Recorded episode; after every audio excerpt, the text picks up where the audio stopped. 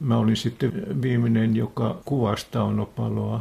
Yksi mun ikinä kauneimpia kuvia, mitä mä oon kuvannut elokuvaan, jossa hän muistelee Rosvo Roopen sanoja ja silloin tuota ruoko kääntyy hänen niin kuin kasvojensa ohi. Kuusi kuvaa luvassa dokumentaristi ja elokuvan tekijä Lasse Naukkarisen elämästä. Me istutaan kodikkaasti täällä sun keittiössä ja sä oot valinnut muutamia kuvia tähän pöydälle. Mikä olisi se ensimmäinen elämäsi kuva, minkä haluat avata? Tässä on mun äitini Claudia Kräkin. Siinä vaiheessa hänen sukunimensä oli vielä Kräkin. Tämä on Suistamon koululta, jossa hän kävi, kävi seminaaria. Varmaan sen takia mä halusin tämän kuvan, koska tässä on karhun poikanen tässä koulun pihalla ja siinä on lapsia tuossa talviasusteissa. Siellä on kello on minkinlaista saapasta ja töppöstä tuossa jalassa ja joku hytisee tuossa selvästikin. Mitä aikaa tässä eletään? Mun käsittääkseni tämä on, tämä on kevät talvelta 29, siis tämä on mun käsitykseni, koska mä löysin tämän äidin albumista, joka käsittelee tuota aikaa. Tässä on semmoinen tilanne, että joku kylän, kylän mies on tuonut tuota oppilaille karhun katsottavaksi. Pieni karhunpentu siinä. Pieni karhunpentu, oikein söpö, tuommoinen pörrönen ja selvästikin kesy. Hänellä on kyllä tuossa tuommoinen ketju, tai sillä on tuommoinen ketju, ja siinä on varmaan sitten kuvan ulkopuolella on sitten tämä karhun isäntä. Täällä oli karhun, karhun tuota kaatajia. Myöskin mun isä oli metsämies ja ainakin yhden karhun hän kaato, mikä tuntuu tässä nyt aika julmalta, kun katson tätä pientä, pientä karhun poikasta. Mutta se oli me, mun lapsuudessa aina nojatuolin päällä se talja ja tuota, siitä edelleenkin lähti semmoinen mun mielestä hyvä tuoksu. Karhu liittyy jotenkin vahvasti Itä-Suomeen. Lasse, missä päin olet syntynyt? No itse asiassa minä olen tuota evakkoperheeseen syntynyt. Äiti oli syntynyt tuolla. Hän oli jo itse asiassa Aunuksessa syntynyt suomalaisen kauppia, suomalaiskarjalaiseen kauppiasperheeseen. Ja sitten tuli vallankumous ja 1919 he joutuvat pakenemaan sieltä Karjalaan sitten ja Karjalassa he olivat sen jälkeen kaksi vuotta ja sitten joutuvat taas pakenemaan – Vihtariin Heinävelle. Isä oli junan lähettäjä. Hän oli ollut Karjalan, Karjalan radoilla junan lähettäjänä asema mestarina. Ja hän sai sitten paikan keväällä 40 maaliskuussa. Ja sinne sitten perhe muutti. Sinne hankittiin kaikki uudet huonekalut, koska ne kaikki oli jäänyt, jäänyt sitten sinne Suojoen asemalle, jossa – jossa oli se edellinen koti ja joka sitten myöskin oli, tai myöhemmin poltettiin. Minä synnyin siellä sitten sodan aikaan, 42, se on 1900-luvun julmi vuosi, että sinä vuonna tapahtui hirveitä, hirveitä asioita itä, itärintamalla ja, ja myöskin tuolla länsirintamalla. Ja äiti piti siihen, hän oli opettaja, mutta hän sodan aikana hän piti kioskia, asemaravintolaa. Sotilasjunia tuli koko ajan siihen ase, Vihtarin asemalle ja äiti niin kuin ajatteli, että sotapoikia pitää ruokkia tai noin. Ja hän sitten vielä, kun oli niitä polttoja, niin hän tuota tuli vielä katsomaan, että kaikki saa niin kuin mitä tarvitsee. Ja sitten täytyy taas mennä jatkamaan niin kuin tätä synnyttämistä. Mm. Että se oli aika kova, aika. Kova, kova tilanne ja kuvastaa kyllä äidin sitkeyttä kerta kaikkiaan. Miten Lasse Naukkarinen innostui taiteista? Lähtikö se jo lapsuudessa? Siis voi olla. Kotona nyt oli maalauksia, semmoisia ne ei hirveästi mua niin kuin johdatellut mitenkään taiteen pariin. Mutta mä muistan sitten Joensuussa, mentiin kerran yhteen näyttelyyn ja sitten Jaska Vanas, joka oli mun opettajani, niin se näytti niitä kuvia ja ne oli abstrakteja ja ne kertoi, että e, kuvan ei tarvitse kertoa mitään. Että semmoinen oivallus tuli, että kun mä oon yrittänyt niistä abstraktioista töistä löytää jotain tarinaa, nehän, niitä voidaankin toisin tulkita. Mä sitten innostuin siitä itsekin tekemään. Toisaalta mä muistan semmoisen uskontotunnin vähän myöhemmin. Meillä oli dogmatiikkaa ja mä sitten siihen dogmatiikan kirjan marginaaliin, kun odottelin opettajaa, niin tein Lapin maisemaa, vaikka mä en ollut käynyt koskaan Lapissa. Sitten ohi käveli yksi mun luokkatoveri, häntä kutsuttiin Bigles nimellä. Ja hän sitten otti siitä mun kynältä ja parilla vedolla korjasi sitä piirustusta ja yhtäkkiä se alkoi se Lapin maisema elää siinä mun silmien edessä. Mä olin aivan hämmästynyt kerta kaikkiaan ja sen jälkeen mä usein heräsin aamulla ennen kouluun menoa ja yritin sitä ikkunanäkymää esimerkiksi piirtää tai noin. Et sitä voisi kyllä laskea yhdeksi ilman muuta semmoiseksi. Eli muutama tärkeä oivalluksen kaksi, hetki. Ka, joo, kaksi tässä. Näitä Lasse Naukkarisen kuvia voi käydä katsomassa Ylen nettisivuilla osoitteesta www.yle.fi kautta kuusi kuvaa. Kaikki ovat siellä nähtävissä, että voi katsoa, mistä me tässä jutellaan. Mikä olisi seuraava kuva, jos mennään vaikka eteenpäin sun elämää ja taiteilijanura urkeni? Tässä on tosiaan iso hyppy. Tässä ollaan nyt vuodessa 1966 kesässä.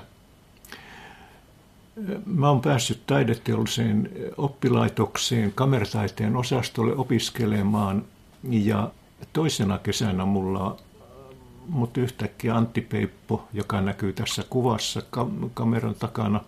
Joo, tässä, on, tässä ollaan kaupunkimaisemassa, että mikä paikka tämä tarkalleen Helsingissä on? No, tässä on tuota kauppatoria, tuossa taustalla on Havis Amanda ja vesi suihkua tuolla, että tämmöinen rakastettu paikka. Ja naishenkilö, onko ikään kuin myyvinään kukkia siinä edustalla? Joo, varmaan tämä on ihan aito tilanne ja hän tuota myy, myy siinä. Tässä on, näyttää olevan yksi asiakas. Niitä aito kuka myy. Joo. Joo. Mä oon ehkä myöhemmin vasta tajunnut, että mun vaimo meni 14-vuotiaana tuonne myymään kukkia ja perunoita ja kaikkea. Siis vaikka en tiedä, olisiko se ollut sallittua, mutta sen ikä salattiin. Ja, ja hän on ilmeisesti, hän on kertonut, että hän on ihan tässä lähettyvillä – lähettyvillä ollut tuota myymässä, mutta eihän me sitten kohdattu tietenkään silloin vielä. Ei vielä silloin, mutta myöhemmin. Myöhemmin sitten, sitten kyllä taideteollisessa korkeakoulussa. Antti Peippo on kameran takana ja sinä olet toisella puolella. Joo, Antti Peippo on tuossa. Anttihan mut löysi, tai no itse asiassa siellä mm, yliopettaja siellä, Raimo Hallama, ehdotti sitä sitä Antille, kun mä olin päässyt sinne kouluun toisiksi parhaimmilla pisteillä sille osastolle. Kai se Hallama oli sitten seurannut, että mä voisin olla Filminorissa assistenttina, että uskaltaa suositella. Ja niinpä mä sitten menin tapaamaan Risto Jarvaa ja Jaakko Pakkasvirtaa ehkä toukokuussa 65. Eli tämä Filminor tunnetaan aika pitkälle Risto Jarvan, ohjaaja Risto Jarvan firmana, eikö? Kyllä, sitten myöhemmin sehän alkoi teknisen korkeakoulun niin kuin puitteista, oppilaskunnan puitteista alun perin jo, ja semmoinen elokuva kuin Yö vai päivä oli jo tehty. Tässä vaiheessa se oli jo itsenäinen yhtiö mun käsittääkseni. Ja kesällä 65 me tehtiin onnenpelielokuvaa. Pitkää näytelmäelokuvaa, jossa oli Anneli Sauli ja Jaakko Pakkasvirta olivat pääosissa. Ja Eija Pokkinen myös oli valokuvamallina. Hän oli siihen aikaan eh, mallina Pariisissa, mutta tuli sitten tähän rooliin. Miten muistat tuon työaikasi siellä Filminorissa? No tietysti mä menin aivan innoissani sinne. Ja ensimmäiseksi tuota, no Risto kysyi sitten, kysyi, että paljon mä halusin palkkaa. Mä mietin, että millä mä oon elänyt oikein. Ja sitten mä ajattelin, että olisiko 150 markkaa. Niin sekä Risto että Jaakko rähtivät nauruun. Ja sitten Risto kysyi, että no miten se olisi 500. Tuo on hyvä palkkaneuvottelu. Joo. No, totta kai mä olin iki onnellinen sitten ja 67 mä tuota, tulinkin vakituiseksi sitten sinne muutamaksi vuodeksi, kunnes lähdin sitten omien dokument, omia dokumenttia tekemään. Minkälaisena muistat Risto Jarvan henkilönä, että hän tunnetaan näistä rakastetuista elokuvista muun muassa Jäniksen vuosi, Loma, mies, joka ei osannut sanoa ei, työmiehen päiväkirja, nämä ainakin on hyvin tunnettuja, niin minkälainen työkaveri hän oli?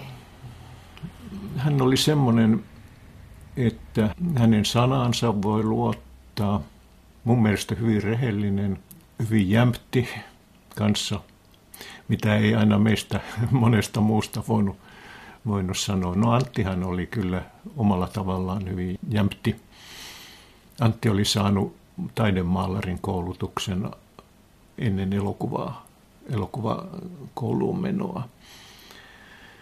Siinä mielessä siis varmasti Antti täydensi Ristoa. Risto oli insinööri ja Antti oli taiteilija. Molemmat tarvitsi toisiaan siinä. Että ne oli läheinen työpari ihan loppuun saakka. Hän oli aika hämmästyttävä, siis hyvin vaatimattoman oloinen, mutta hän otti sitten esimerkiksi käsikirjoittajaksi vaikkapa Kylätaskun, niin, joka oli niin raju kirjoittaja ja henkilökin, että hän otti niin kuin itseään niin kuin rajumpia. Eikö se olekin yksi menestyksen avain? Niin, kyllä, niin, niin mä uskon kanssa, että uskaltaa ottaa semmoista, ettei ole sitten kuitenkaan liian varovainen. Nyt eletään 60-lukua. Se on se vuosikymmeni, jolloin sinä opiskelit ja se tunnetaan muutenkin hyvin poliittisena ja yhteiskunnallisena aikakautena. Miten se sinun kohdalla ja sinun opiskeluaikanasi näkyi? Että sinut tunnetaan myös hyvin poliittisena dokumentin tekijänä.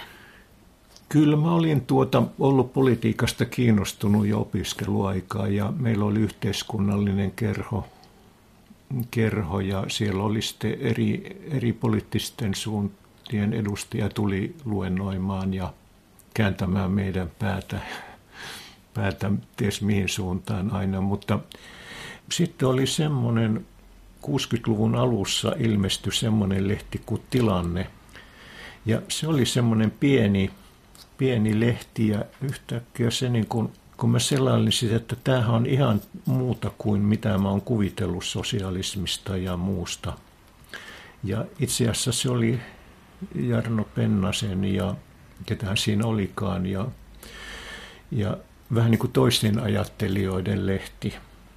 Ja se niin kuin viehätti ja siellä oli puolalaisia runoja, jotka oli hyvinkin rohkeita vaikka se seksuaalisuhteista tai jostain semmoista, jota mä en voinut kuvitella, että Neuvostoliitossa semmoista olisi julkaistu. Ja tämä oli niin kuin ensimmäinen, joka, joka sitten nyt uudelleen herätti tämmöistä poliittista kiinnostusta. Samoin tässä onnenpelissä Kaisa Korhosella on pieni rooli ja pieni laulu. Minulla on ystävä rakastettu, niin muutamat sanat tulee siitä. Hän laulaa sen hienosti karkealla omaan, omaan tapansa, mikä oli tuota mm, kiehtovaa. Tämän elokuvan otsikko oli Iloinen elokuva rakkaudesta. Sitten Anssi Blomstedt, joka tuli ääniassistentiksi samaan aikaan, niin hän toi ison kasan, niin kuin iso hesänsä Sibeliuksen levyjä ja tuota, alkoi niitä sitten soittaa tauolla, niin sitten Risto toisena päivänä sanoi, että kuule Anssi, että kun tämä on iloinen elokuva rakkaudesta, niin voit, olisiko sulla muita levyjä ja Anssi niin kun ne pisti sitten piiloon. Mutta sitten tuli seuraava elokuva, oli Työmiehen päiväkirja 66 ja se oli jo ihan erilainen. Näissähän oli sellainen tekniikka, että ensiksi sanottiin repliikit. Näyttelijät ensiksi semmoisessa niin filtin alla suurin piirtein. Semmoisesta filtistä oli tehty pieni maja ja sen sisällä niin tuota, siellä oli mikrofoni ja, ja he sanoivat vuoro, vuorosanansa siellä. Ja sehän oli, keltä se onnistui, koska jos oli tuota, niin kuin Paolo Osipov sitten työmiehen päiväkirjassa, niin kovastikin täysin amatöörinä, niin hänelle se oli tavattoman vaikeaa. Elina Salo, Salo pärjäsi siinä paremmin. Sitten kun kuvattiin, niin se ääni tuli nauhalta ja ne, ne niin kuin sitten auko vaan suita. Tai ne puhuu sanaa, mutta tuota sitä ei otettu enää sitä ääntä. Aivan. No vielä palaisin noihin sun urasi alkuaikoihin ja opiskeluaikoihin kenties, että saitko tavata tällaisia suuria suomalaisen elokuvan tekijöitä vanhemmalta kaudelta? Esimerkiksi tulee nyt mieleen vaikka Teuvo Tulio tai, tai No Erik Blumberg. No kuule, Erik Blumberg oli mun opettaja. Tunnetaan esimerkiksi elokuvan Valkoinen peura ohjaajana. Kyllä. Hän tuli kolmantena vuonna opettamaan valokuvatekniikkaa, mikä, mikä tietysti oli vähän outoa sikäli, että kun hän oli ollut elokuvaohjaaja. Tietysti hän oli hyvä kuvaaja. Sitten hän saattoi katsoa, katsoa jotain, kun tehtävänä oli esimerkiksi lähteä, lähteä kadulle kuvaamaan jotain, esimerkiksi bussipysäkille tai jotain semmoista, niin sit tuota, hän sitten katsoi, sitten kun mentiin laboratorioon, hän tuli sinne ja neuvo vedostamista ja tämmöistä ja saattoi kritisoida kohdetta tai niin kuin mullekin sanoi kerran, että miksi et mennyt lähemmäksi. No itse asiassa mä olin kuvannut yhtä onnettomuutta. Nainen oli, raitsikka oli tönässyt tuota naista ja mä olin sattumalta vaan kuvannut sitä koulutehtävää sinne yhtäkkiä. Siinä tapahtui tämmöinen, no sitten mä en kyllä voinut, voinut mennä lähemmäksi, että, mä, että sen kuvan kannalta olisi pitänyt, mutta musta se, mä koin sen, että se on, se on vähän liian törkeää. Kuinka ja. paljon muuten dokumentin tekijällä pitää olla tällaista tavallaan rohkeutta tietenkin, mutta ehkä jopa semmoista röyhkeyttä kuvata silloin, kun tapahtuu asioita? Se on kyllä yksilöllinen kysymys, että, että en mä tänään niin kuin tekisi niitä varmaankaan. Mä esimerkiksi kuvasin yhden sairaskohtauksen silloin 22-vuotiaana tai 21-vuotiaana ja tuota, en mä sitä koskaan missään julkaissut, enkä ole pannut näytteille, enkä semmoista. Että tuota, se oli kuitenkin, enkä menisi tekemään samaa enää, koska tuota, mä olin ylittänyt tietyn intimiteetin suojan. Mutta sitten tietysti on sotakuvaajat ja kaikki, kaikki jos silloin joku motivaatio – jos sillä herätetään jotain asiaa tai jos sillä on niin sodan vastaisuutta tai joku semmoinen päämäärä, vakava tiedottaminen eikä mikään sensaatio, niin tuota, se on sitten toinen asia, mutta mä en ole hakeutunut, hakeutunut mihinkään semmoiseen. Aivan. Lasse Naukkarinen, siirrytäänkö seuraavaan kuvaan, joka tavallaan jatkaa nyt tätä aikakautta? Kerrotko tästä seuraavasta kolmannesta kuvasta? Joo, tämä on lapualaisopera.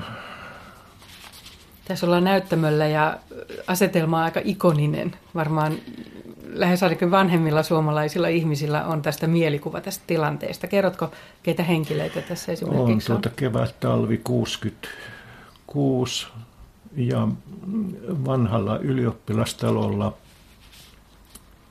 valmistaudutaan lapualaisopperaan, tai tässä on jo ehkä kenraali, kenraalit. Ja tässä on nyt, kun ne oli jakautunut valkoisiin ja punaisiin, ja tämä on varmaan, onko tämä nyt punaisten puolelta. Tässä on Kristiina Halkola.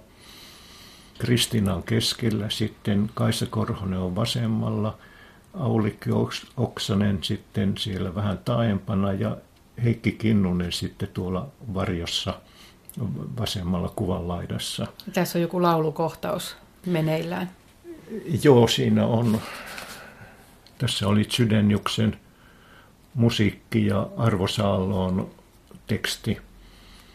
Nythän tämä tulee uudelleen, jolloin, jolloin tuota, voi taas muistella tätä. Minkälaisia odotuksia sinulla on nyt tästä uudesta versiosta lapualaisopperasta? Suurella mielenkiinnolla ja pikkusen niin kuin ihan peläten sitä omaa mielikuvaa. Et tuota, toivottavasti se on parempi. Ja totta kai se on niin kuin hienoa, että uusi polvi, jälleen uusi polvi niin kuin on tullut esittämään tätä Tämä Kait Sydeniushan oli silloin armeijassa, silloin kun hän tätä sävelsi, ja armeijan lomalla. Ja kun ajattelee, minkälainen se armeija oli siihen aikaan, että hän saattoi niin kuin sitten tulla, tulla semmoista siinä välillä tekemään, mikä oli sinänsä upea, upea asia. Eli kameran takana olet sinä Juu, tässä? Joo. Ja mä olin kai 23-vuotias silloin, että tuota, kun otin ja nyt on tätä ikää hiukan enemmän, että tietysti mä katson näitä melkein hämmästyneenä, että onpas osannut sitten ottaa tai noin, mutta itse asiassa mulla oli koulun hyvä la- laika-kamera, paras kamera, mikä voi olla. Tämän jälkeen sitten seurasi muutamia mullistuksia. No Suomessa oli vanhan valtaus, vanhan ylioppilastalon valtaus ja ulkomailla sitten tuota Tsekoslovakian miehitys vuonna 1968. Et muistatko niiden heijastuneen sinun työhösi? Mä tein ensimmäisen leffan. Mä aloitin tehdä sitä 68, joka oli melkoinen mullistus Euroopassa ja maailmassa. Silloin kesällä 68 oli punaisia lauantaita, semmoisia mielenosoituksia, ja ne, ne alkoi Ruuniperin patsaalla tuossa Esplanadilla. Ja kerran sitten kävi huhu, että niin kun silloin puhuttiin fasisteista, että fasistit niin kun hyökkää. Ja sitten se kulkue lähti, lähti tuonne tehtaan puistoon ja mä sitten tuota, mä juoksin sitten Filminoriin hakemaan Nagraa. Mä olin kyllä valokuvannut siellä, mutta sitten hakemaan Nagraa, raskasta semmoista nauhuria. Sitten mä saavutin sen marssin siinä matkalla sinne ja, ja tuota, ensimmäisenä niissä joukossa oli Kari Rydman, säveltäjä – ja hän hyvin maltillinen, maltillinen ihminen ja loistava säveltäjä. Loistava säveltäjä. Ja hän oli minun opettaja myöskin tuolla taideteollisessa. Ja sitten kulkuet tuli sinne tehtaan puistoon ja sitten yhtäkkiä alkoi, niin kuin, alkoi semmoisia paukkupommia lentää siis mielenosoittajien joukkoon. Ja siellä oli joukossa oli yksi puolittain rampa rampakaveri ja sitten meistä tuntui, että tässä voi käydä huonosti, että ainakin tuon, tuo, tuo hakataan tuo rampa. Sitten päätettiin, että yksittäin ei lähdetä, koska me, meidät hakataan. Ja mä siellä sitten äänitin sitä niitä puheita ja, ja huutoja ja huuteluja ja, ja niitä uhkauksia ja ja varmaan vähän samanlaista kuin tänä päivänä saattaa olla siis maahanmuuttajia kohtaan, pakolaisia kohtaan. Et se oli aika pelottava, kun ei tiennyt mitä, mitä saattaa tulla. Tämä oli sitten ensimmäinen materiaali tähän mun dokumenttiin, solidaarisuus, jota mä aloin sitten tehdä. Ja sitten tuli vanhan valtaus, tuli myöskin, sitä mä olin jo sinä syksynä, niin mä olin ollut kokouksessa, jossa suunniteltiin itse asiassa jotain toimintaa, aktiivista toimintaa ja sitten siellä joku sanoi, taisi olla Liisa Liimatainen, joka on sitten myöhemmin tehnyt uran Italiassa loistavana, loistavana toimittajana. Ja hän sitten kutsui, että viikon, viikon kuluttua jotain tapahtuu, kun on tämä ylioppilaskunnan juhla. Ja se oli tämä sitten tämä vanha valtaus, että sen, sen mä, se tuli nauhalle. Itse asiassa mun kollega sen nauhoitti mun käyttöön Matti Kuortti, nyt jo edes mennyt hänkin, jonka kanssa sitten me mentiin sitten vanhalle myöskin. Oltiin se yö, yö siellä. Tämä oli semmoinen niin kuin liikkeelle lähtö. Sitten mä rupesin tekemään tätä solidaarisuutta ensimmäistä elokuvaani. Eli sun ensimmäinen dokumenttielokuva, joka muuten on hyvin palkittu aikanaan vuonna 1970 valmistunut Solidaarisuus, niin mitä tämä Lasse Naukkarinen sinun urasi teoksissa merkitsee sinulle? Miten sä, sen, siihen, miten sä sijoitat sen pitkälle urallesi? Kyllä se on se pammaus. Kyllähän se kun ensi ilta oli lasipalatsissa, Reksissä, niin kyllähän se oli, se tunnelma oli aivan huumaava siellä. Sitten kun yleisö purkautui ulos, niin kun se oli aivan upea, se oli täysmenestys ja sitten kun mä näytin jollekin työläisryhmille joissakin kerhoissa tai noin, niin ne jo keräs mulle rahaa ja että nyt pannaan lippalakki keräämään, että tälle kerätään rahaa ja se oli niin kuin semmoista ja sitten alkoi niitä palkintoja tulla. Oliko se niin, että tämä elokuva sai valtion elokuvataiteen palkinnon? Se sai valtion palkinnon ja sitten se sai vielä, mä sain varmaan siitä taiteilijapalkinnon, mutta se tuli osittain tämän kuvauksesta ja kesäkapinan kuvauksesta. Sittenhän tuli Venetsian elokuvajuhla, jossa, jossa tuota, jonne mä, tämä meni ja saman kesäkapina. Ja, ja olihan se tietysti uskomatonta, jos siellä niin kuin esitetään Fellinin uusinta leffaa samalla festivaalilla. Mm. Niin, mutta sitten mä en koskaan Venetsiaan palannut sitten enää. Siinä oli vähän semmoinen sitten se eurooppalaisessa elokuvassa alkoi olla semmoinen kapinamieli, että näitä suuria, boikotoidaan näitä suuria festivaaleja ja mikä varmaan heijastui sitten Tampereellekin. Tampereen lyhyt elokuvafestivaaleille. Joo. joo. Jos mennään Lasse Naukkarinen seuraavaan kuvaasi, niin mikäs olisi kuva numero neljä? No, tässä on tuota, tämä on Pärnusta, Pärnun elokuva juhlilta. Tämä on värikuva. Tämä on väri, tässä on hyvin kaunis, kaunis tuommoinen seinävaate Kihnunsaarella kudottu. Paikalliset mm, kutojat ovat sen kutoneet, joka on täällä niin kuin pääpalkinnon lahja. Tämä on sinänsä aika arvokas, arvokas noin, niin kuin siihen on käytetty paljon aikaa tämän kutomiseen ja mulla on se tuossa seinälläkin Joo. roikkuu niin kuin ilon aiheena. Tässä on mun poikani Esa ja Leo.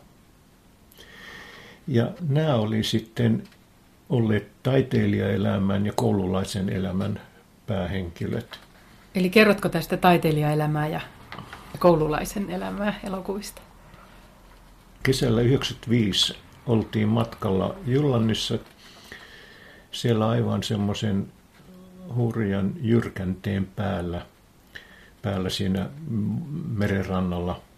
Ja siellä oli semmoinen kirkko, pikkukirkko ja hautausma ja Eila mun vaimo sitten luonnosteli kuvia siinä ja Esa alkoi myös siinä tuota piirtää jotain. Ja ne oli sen verran kiehtovia, että mä aloin kuvata sitten. Ja mä kuvasin sitten kolme vuotta, aina kun pojat teki jotain, mikä kiinnosti minua. Ja... Eikö tämä saanut just taiteilijaelämää vuonna 1999 Grand Prix siellä Pärnun kansainvälisillä dokumenttielokuvan ja antropologisen elokuvan festivaaleilla? Kyllä se on. Tämä tilanne se on tietysti maailmassa on paljon suurempia Grand Prixtä, siis ei pidä myöskään suhteellisuuden tajua menettää, mutta kyllä minusta tämä oli ihan upea, että se päätyi sitten näin, mikä alkoi sieltä Jyllannin rannalta. Esa esimerkiksi ei se siitä elokuvasta mitään, niin kun, kun mä kuvasin, niin se vaan, mä kuvasin jotain, isähän kuvailee, kuvailee jotain ja tietysti joskus hän jotain näytti mulle, mutta yleensä hän meni niin kuin äidille näyttämään ja noin ja mä taltioin sitä ja sitten mä sitä niin kuin lapsen luovuutta, sitähän mä, mä niin kuin lapsen yleistäkin luovuutta mä niin kuin kuvasin siinä. Leo saa sitten niin kuin siinä koululaisen elämässä sitten saa suuremman roolin. Näitä kuvia muuten voi käydä katsomassa sitten Ylen verkkosivuilla osoitteesta yle.fi kautta kuusi kuvaa. Seuraava kuva Lasse Naukkarisen elämästä on tässä edessäsi. No joo, tämä on kiskossa kuvattu. Tämä on itse asiassa Eila, mun vaimoni, ottanut tämän kuvaan. Tässä on Tauno Suuri.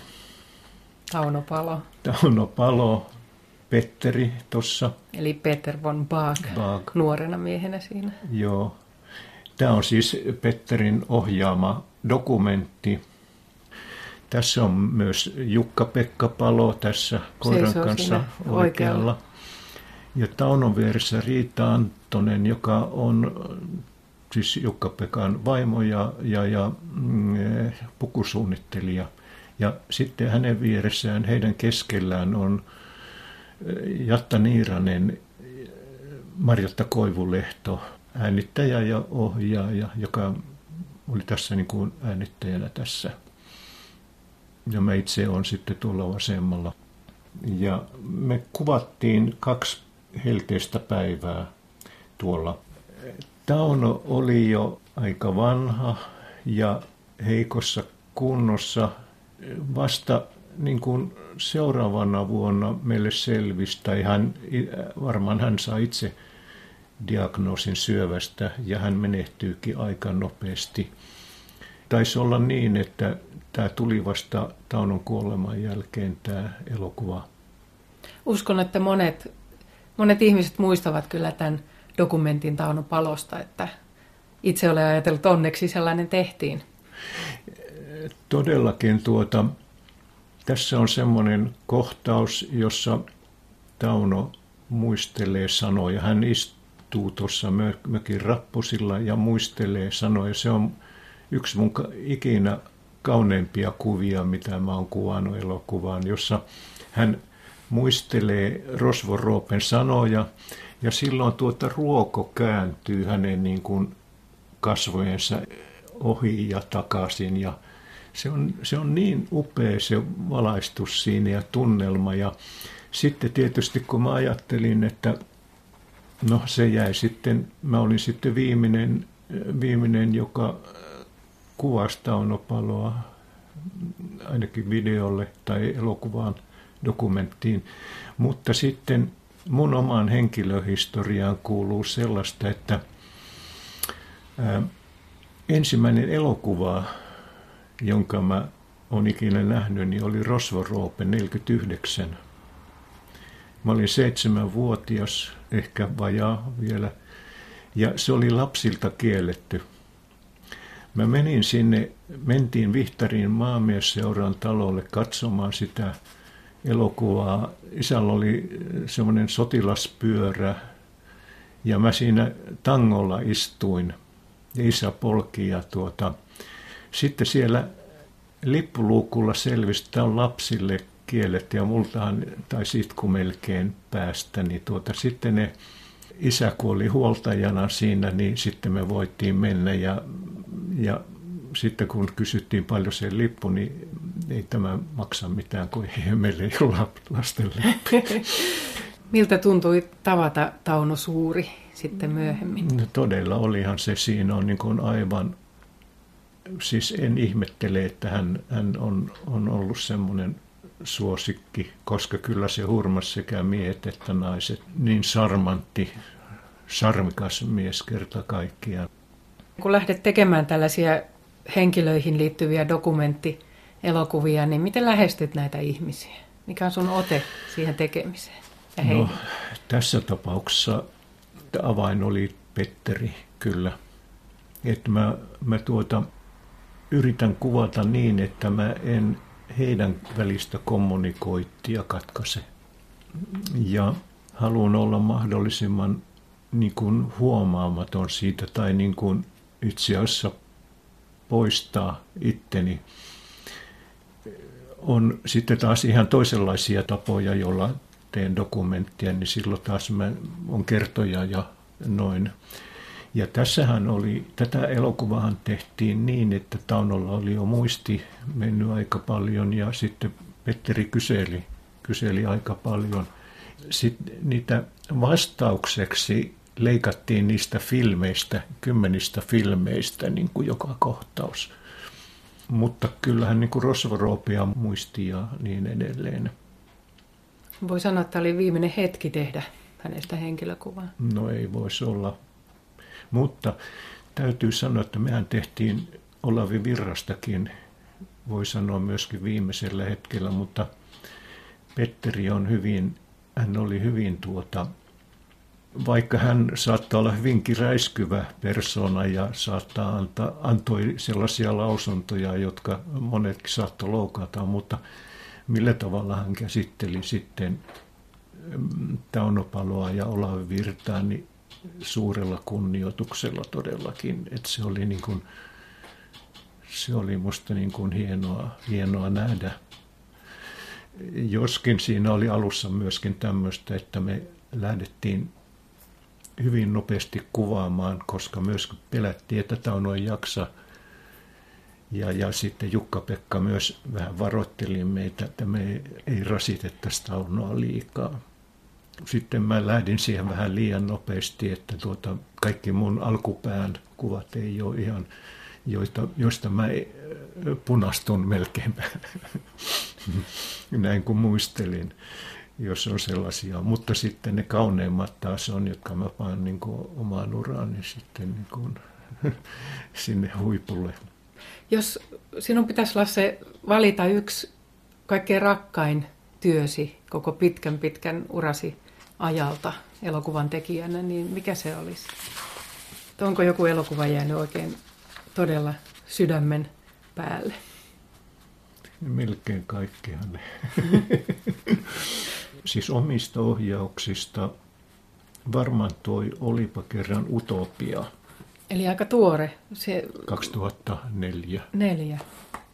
Mutta sitten on, kyllä mulla sitten toi solidaarisuus se ensimmäinen, olihan se Venetsiassa ja saihan se valtavan määrän palkintoja ja sillä mä kustansin myös seuraavan elokuvan tuon tasavallan päiväkirjan. Siis niin kuin mä Mä en tiedä, tekeekö kukaan semmoista tänään. Siis ihan joku saattaa äh, aloittelija tehdä, mutta tuota, no mäkin olin silloin aloittelija, mutta mä panin sen koko ison rahan. Tavallaan mä ajattelin, että sit mun ei tarvi kirjoittaa mitään anomusta, anomusta että kun panen omat rahat. Taiteilijaelämä on sitten musta niin kuin, se on hyvin rakas elokuva. Jos nyt sanotaan rakkain, niin voisi olla taiteilijaelämä. Siinä on taas teknisiä ongelmia. Mä oon pikkukameralla kuvannut sen, että sitten niin täytyy antaa ne anteeksi. Mutta silloin mä ajattelin sillä tavalla, että tärkeintä, tärkeintä on päästä niin kuin lähelle sitä kuvattavaa ja elää sitä elämää ja siinä vierellä ja, ja tuota, kaikki ne tuokiot, jotka vaan sillä hetkellä, se on asiat, jotka ei ikinä toistu enää. Ja sehän on dokumentin tekemissä yleensäkin, miksei fiktiostakin. Mutta olipa se sää tai mikä tahansa valaistus tai joku semmoinen, mä oon tässäkin nähnyt, kuvannut joskus kukkia tuossa ja, ja on kombinaatio, että siinä on kukat on niin kuihtumassa.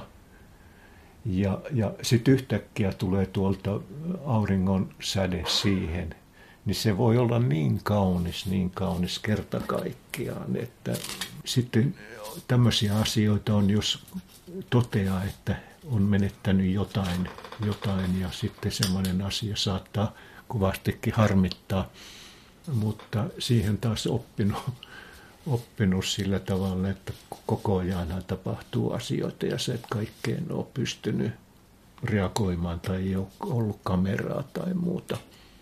Tästä päästäänkin aika sujuvasti seuraavaan, eli kuudenteen viimeiseen kuvaan, joka voisi olla sellainen kuva, jota ei ole otettu, joka olisi ollut kuvaamisen arvoinen, tai sitten sellainen kuva, jota vielä ei ole otettu. Mikä on Lasse Naukkarisen kuudes kuva? No tämä on nyt, mennään taaksepäin, kun taaksepäin voi nähdä kirkkaammin. Tämä on sellainen hetki, tämä sijoittuu eduskuntaan. Kansanedustaja Antti Kukkosen työhuoneeseen, joka oli rovasti siviiliammatiltaan. Ja hän ja mun ukki olivat jostakin sillä tavalla läheisesti, että tuota, ukki oli niin kuin Antti Kukkosen niin kuin luotti. Ja sitten 30-luvulla tuli tämä lama ja ukki menetti maatilansa. Itse asiassa huijauksen vuoksi ukki oli mennyt kauppiasta, kylän kauppiasta takaamaan ja menettänyt sitten omaisuutensa. Ja sitten ukki joutui jo semmoiseen pieneen mökkiin asumaan, mm, siis Natalia vaimonsa kanssa. Sitten isä oli asemamestarina, hän lähti tuota tapaamaan kukkosta eduskuntaan saadakseen lainaa, luottoa. Se hetki, tämä oli se hetki, jolloin tuota, ne istuu kahdessaan siinä ja isä on kertonut tämän tilanteen ja Kukkonen suhtautuu siihen myöntämielisesti, antaa nimensä, että isä, isä ottaa lainan. Hän otti, hän otti tuota, joka vastasi hänen asemamestarin vuoden palkkaa, sen kokoisen lainan. Ja sitten Kukkonen takaisin sitä. Se hetki, kun sitten tuota, Kukkonen tarjoaa isälle sikaria, ja isä sitten sanoi, että kiitos ei.